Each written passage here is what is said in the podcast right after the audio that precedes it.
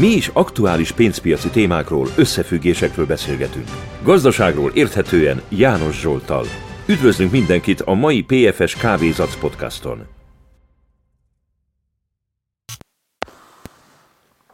Na ja, elkezdődött az évnek az utolsó hónapja.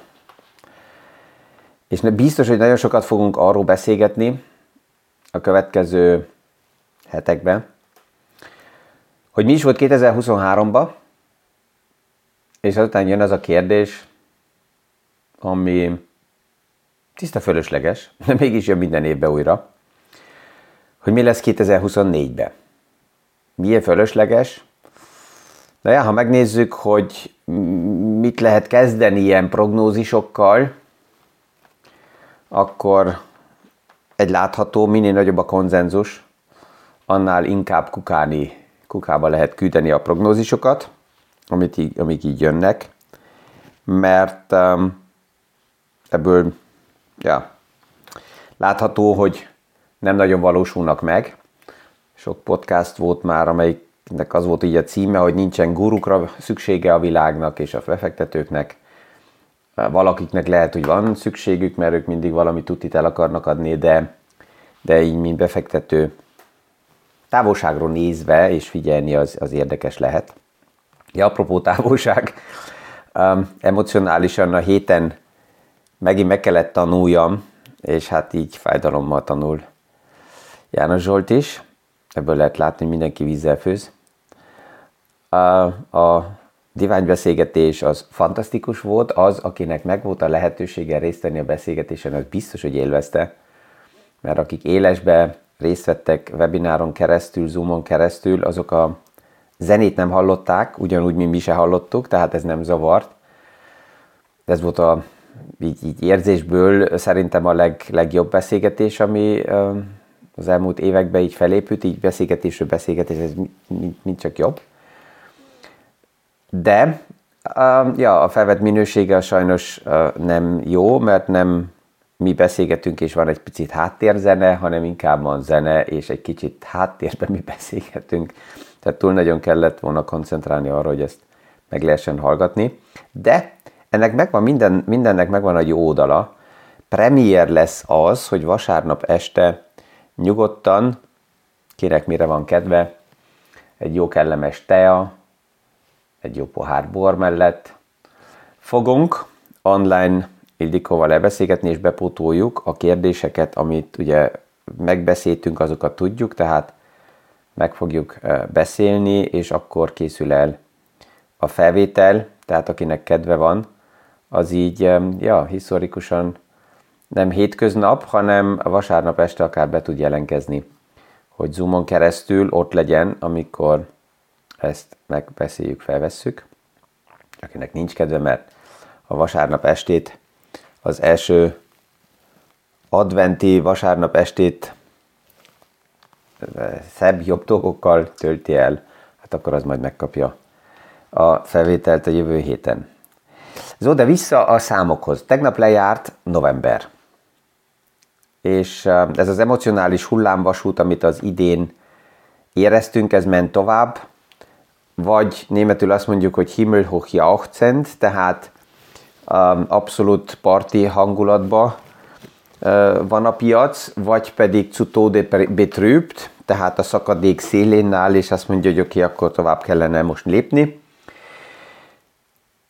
November a legerősebb hónap volt a tőkepiacokon 2022. júliusa óta. A Nasdaq 10%-kal erősödött, emelkedett, a Standard Poor's Index 9%-kal emelkedett, Persze, hogyha a paplan nézünk, akkor rájövünk, hogy nem minden annyira fantasztikus, és a Magnificent Seven az, az viszi tovább nagyon sok részét a szektornak, és a széles piac az még nem szárnyal, tehát a Russell 2000 az még, az még eléggé le van maradva.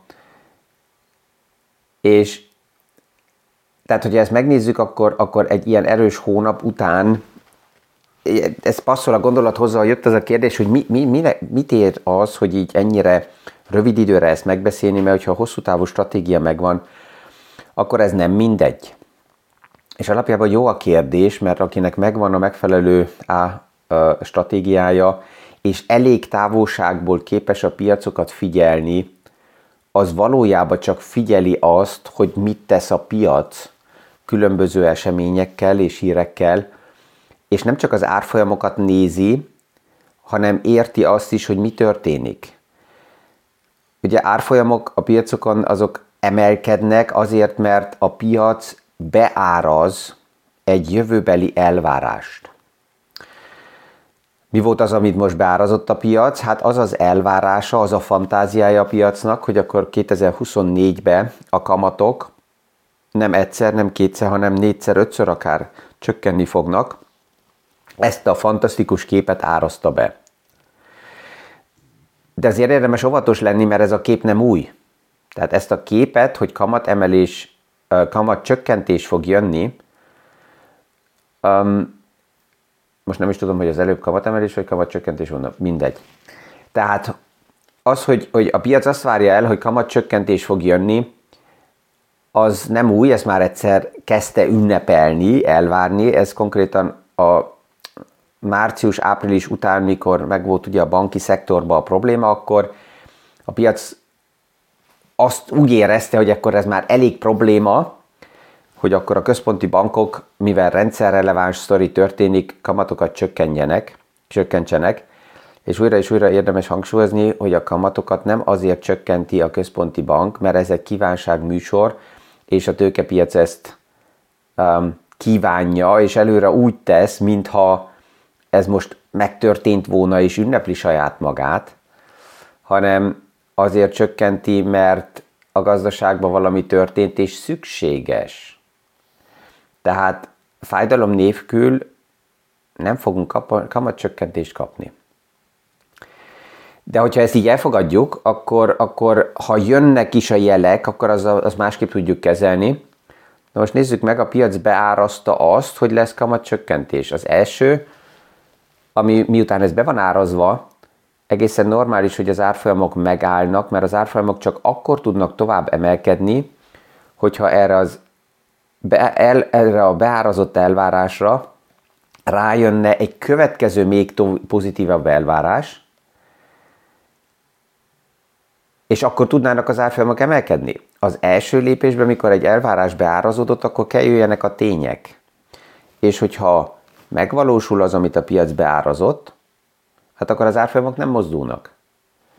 Ha nem valósul meg, akkor azt kiárazza a piac, tehát az árfolyamok csökkennek. De időközben ugye megy tovább az élet, megy tovább a gazdaság, megjelennek új más hírek, és ezeket megint vagy be, vagy kiárazza a piac. Tehát nem csak sajnos, ez az, ami, ami ugye a héten is beszélgettem erről, hogy uh, nagyon sokan próbálják és ez nem új, ez már egy régi, régi esemény, ugye ez visszamegy 1880-as évek körébe, amikor a, a technikai mechanikából próbálták elkezdeni a tőkepiacot és a gazdaságot lefordítani, mint hogyha ez egy varógép lenne, hogy megnyomon ezt a gombot, és akkor ez így történik. Több gombot nyomunk egyszerre, és az, hogy mi történik, azt nem egy gombnyomásnak a hatása, hanem ez egy összetett kép, tehát a, a piac nagyon ünnepelte magát, és J. Powell már egyszer leforrázta a piacokat. Nem csak leforrázta, hanem kellemesen tusolt a piac, és azt mondta, hogy ja, milyen jó kellemes ez a kép, hogy akkor a csak kamatok csökkennek, és ő jött, és nagy keverő nélkül a tusba a vizet megfordította, és a nagyon forróból átfordított jéghidegre. És ez volt az, ami a hája langa téma volt, ami azután elég, elég józanon reagált erre a piac.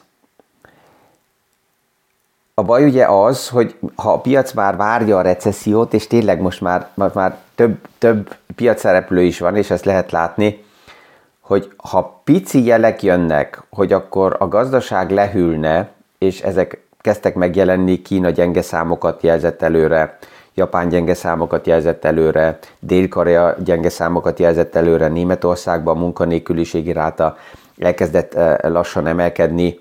Ez pervers, hogy hogy várjuk a negatív számokat, és ez az érdekes, hogy mi, mi, a pillanatban, amikor ezek megjelennek, a piac már kezd annak örvendeni, hogy na végre megvannak a negatív számok, és akkor minden jó, de ez, de ez veszélyes játék, mert, mert pont, pont ez az, amire ugye reagál a központi bankok, reagálnak a szabályzók, és normális esetben a márciusi banki probléma az jó lett volna arra, hogy a 2007-es, 2008-as modell szerint ez kinője magát egy rendszer problémára.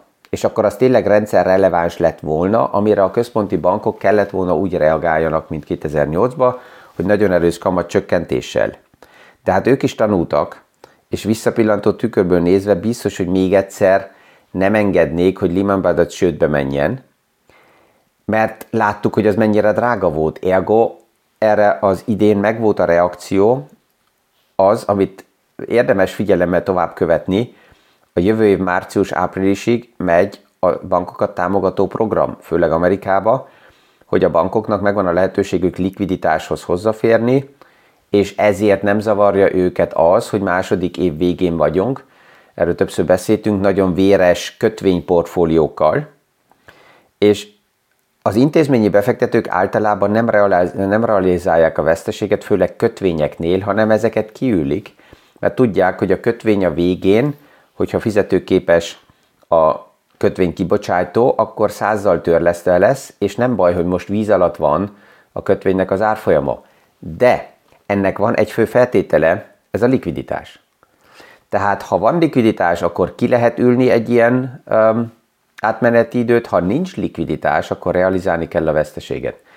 És ez a program, ez a támogató program, ez lejár 2024 március áprilisába, és az érdekes az, hogy azután kezdődik a nagyon erős átfinancírozási fal is, nagyon sok vállalat 2023-ban még nem kellett átfinanszírozzon, de 24-be, 25-be járnak le finanszírozások, és akkor azt forgatni kell, plusz az, hogy amikor fordítottá válik a kamatgörbe, akkor a recesszió nem kell állandóan azonnal megjelenjen. A statisztika azt mutatja, hogy körülbelül 24 hónap az az átlag idő, amíg a recesszió a fordított kamatgörbétől kezdve megjelenik, és ez 2024 májusa lenne. Tehát ez érdekes, hogy ilyen kis felhőcskék, amik akár ki tudják nőni magukat egy elég fekete felhőre, ott kezdnek összegyűlni 2024 első negyed év vége, második negyed év elejére, és ezért persze, hogy ezt, ezt érdemes figyelni, ez abból a szempontból jó hír, mert remélhetőleg már azelőtt megjelennek a jelek, hogy gyenge a gazdaság, visszaesik az infláció, és recesszió van. Ez jó lenne, hogy mielőtt a nagy felhők jönnek, azelőtt kamatcsökkentés valójában lehessen de ha nem lesz, nem lesz gyengébb a gazdaság, tovább is, és egyelőre azt látjuk, hogy az infláció oldalán túl, hat, túl erős a, a munkavállalóknak a hatalma. Tehát addig, amíg a szakszervezetek úgy érzik, hogy bú, ők most lubicolhatnak és követelhetnek bármit, 8%-os um, fizetésemelés irreális, amit a tegnap itt Ausztriában is megegyeztek, messze van a kétszázalékos infláció céltól. Tehát amíg ez így van, addig az infláció nem tud erősebben visszacsökkenni, és ezért még egyszer, a piac szereplők, akik így figyelik a, az eseményeket, azok remélik, hogy mégis megérkezik a következő három hónapban egy fájdalmas valami, ami elég releváns, hogy segítsen Christine Lagarde-nak is, és J. Paul-nak kamatokat legalábbis valamilyen formában uh, csökkentést jelezni, és ne figyeljen arra, hogy mit ünnepel a tőkepiac. Tehát ez lenne a nagyon lényeges dolog. Most a következő tíz nap egyik oldalról unalmas lesz, de a másik oldalról egy pár ilyen pici esemény van. Negyedikén lesz a banki konferencia, amit ugye Goldman Sachs minden évben megszervez karácsony előtt, és itt mindenki figyelni fogja a piac legalábbis azt, hogy a bankok mit mondanak, hogy milyen állapot van a gazdaság, eh, hogy kezelik a, a, a víz alatti kötvényportfóliókat, és mit mondanak ahhoz, hogyha lejár április-májusba a likviditási biztonsági háló, akkor itt milyen kilátások ö, eh, szivárognak ki. A másik, hogy december 8-a körül a nagy vállalat, tőzsde bejegyzett vállalatok általában megállítják a saját részvények visszavásárlását. Ami azt jelenti, hogy egy bizonyos alapkereslet megszűnik a piacokba. Tehát ez is egy, egy tényező, ami a jövő héten tud megjelenni, aztán a jövő héten szinte minden nap lesz valahol, valamilyen konferencián a Fed igazgatósági tagnak egy-egy fellépése, és ugye ezt már többször megbeszéltük, hogy J. Powell a kollégáit előre küldi, mint szóvivőket, mint indirekt futárokat, hogy itt elszólják magukat, ott elszólják magukat, hogy a piac egy picit erre készüljön fel, és figyeljék a reakciót, de a döntő december 13-a lesz, amikor ő karácsony előtt utoljára fel fog lépni, és hát ugye a jövő héten minden esetre jönnek még inflációs számok és munkanélküli számok. Tehát mindezeket így érdemes kívülről azért figyelni, mint befektető, mert nem az a döntő, hogy milyen hírek jönnek, hanem sokkal fontosabb azt nézni, hogy a hírekkel mit tesz a piac. Vannak olyan hírek, ami jön, és ugranak árfolyamok nagyon erősen felfele, mert annyira új volt a hír, hogy ezt beárazzák. És ezt hogy kell kezelni, mint befektető? Véleményem szerint jó, hogyha mint befektető valamikor azzal kibékülünk, és még a tanácsadóknak is ez egy üzenet, jósnak akarni lenni, az egy drága, drága sztori. Szerintem jobb kibékülni az, hogy, hogy halvány fogalmam nincs, hogy ma délután milyen hír jöhet ki. Ezért nem próbálom a mostani pozicionálásokkal ezt már anticipálni és előre, előre venni, hogy akkor hogy előnyös legyek, hanem az egészségesen összeállított portfóliómban, hogyha jön egy hír, ami releváns és ami pozitív, akkor az a portfóliónak egy részét érinti. Ha úgy van összeállítva az egész, és ha nincs úgy összeállítva, hát akkor nem érinti, akkor nem profitálok abból a hírből. De fordítva, hogyha jön egy olyan hír, ami negatív hatással van a piacokban, és kiáraznak valamit, hát akkor egy része a portfóliómnak erre reagál. Kész. De mivel nem vagyok jós, ezt előre nem tudhattam. Tehát van olyan is, aki, amikor néha emberek mondják, hogy de hát miért nem szólsz? Hát ha van egy információ, amik egy bizonyos időben kijön, akkor azután erre reagál a piac, de, de előre már jósként próbálni, ez az, amit, amit sokan próbálnak, és ez, ez általában nem működik. Tehát érdemes figyelni azt, hogy mi történik a hírekkel. Kijön egy hír, és nem reagál a piac. Az azt jelenti, hogy akkor valamilyen formában mégis ez a, ez a pozitív tartalma a hírnek be volt árazva, és ezért nem reagál a piac. Néha van olyan esemény is, hogy kijön negatív hír, és pozitívan reagál a piac. Mert lehet, hogy a híren keresztül néz a tőkepiac, és azt mondja, hogy oké, okay, ennek a hírnek megvannak ezek a pozitív hatásai, vagy a hír miatt olyasmi derült ki, amit elfelejtett a piac eddig beárazni, és a negatív hír ellenére beárazza a piac, tehát nem annyira optimistán, mint a negatív hír nélkül ez megtörtént volna, hanem egy másik szintre. Tehát ezt fogjuk tovább is figyelni. A hétvégén még megnézem a, a Signa témát, ugye a Signa a héten um, um, csődöt jelentett be, ami még nem azt jelenti, hogy száz százalékba le lesz bonyolítva a vállalat, mert inkább az első lépésbe időt vett a menedzsment és a tulajdonos a piactól azért, hogy nyugodtan tudja strukturálisan átalakítani a, a, a háttér struktúrákat. Ez egy jelentős 20 milliárd eurós ingatlan portfólió átstruktúrálása arra ide kell, amit november 6-án is mondtam a beszélgetésben, hogy ez az egész kommunikáció kérdése, és az, amit eddig láttunk, az katasztrofális volt.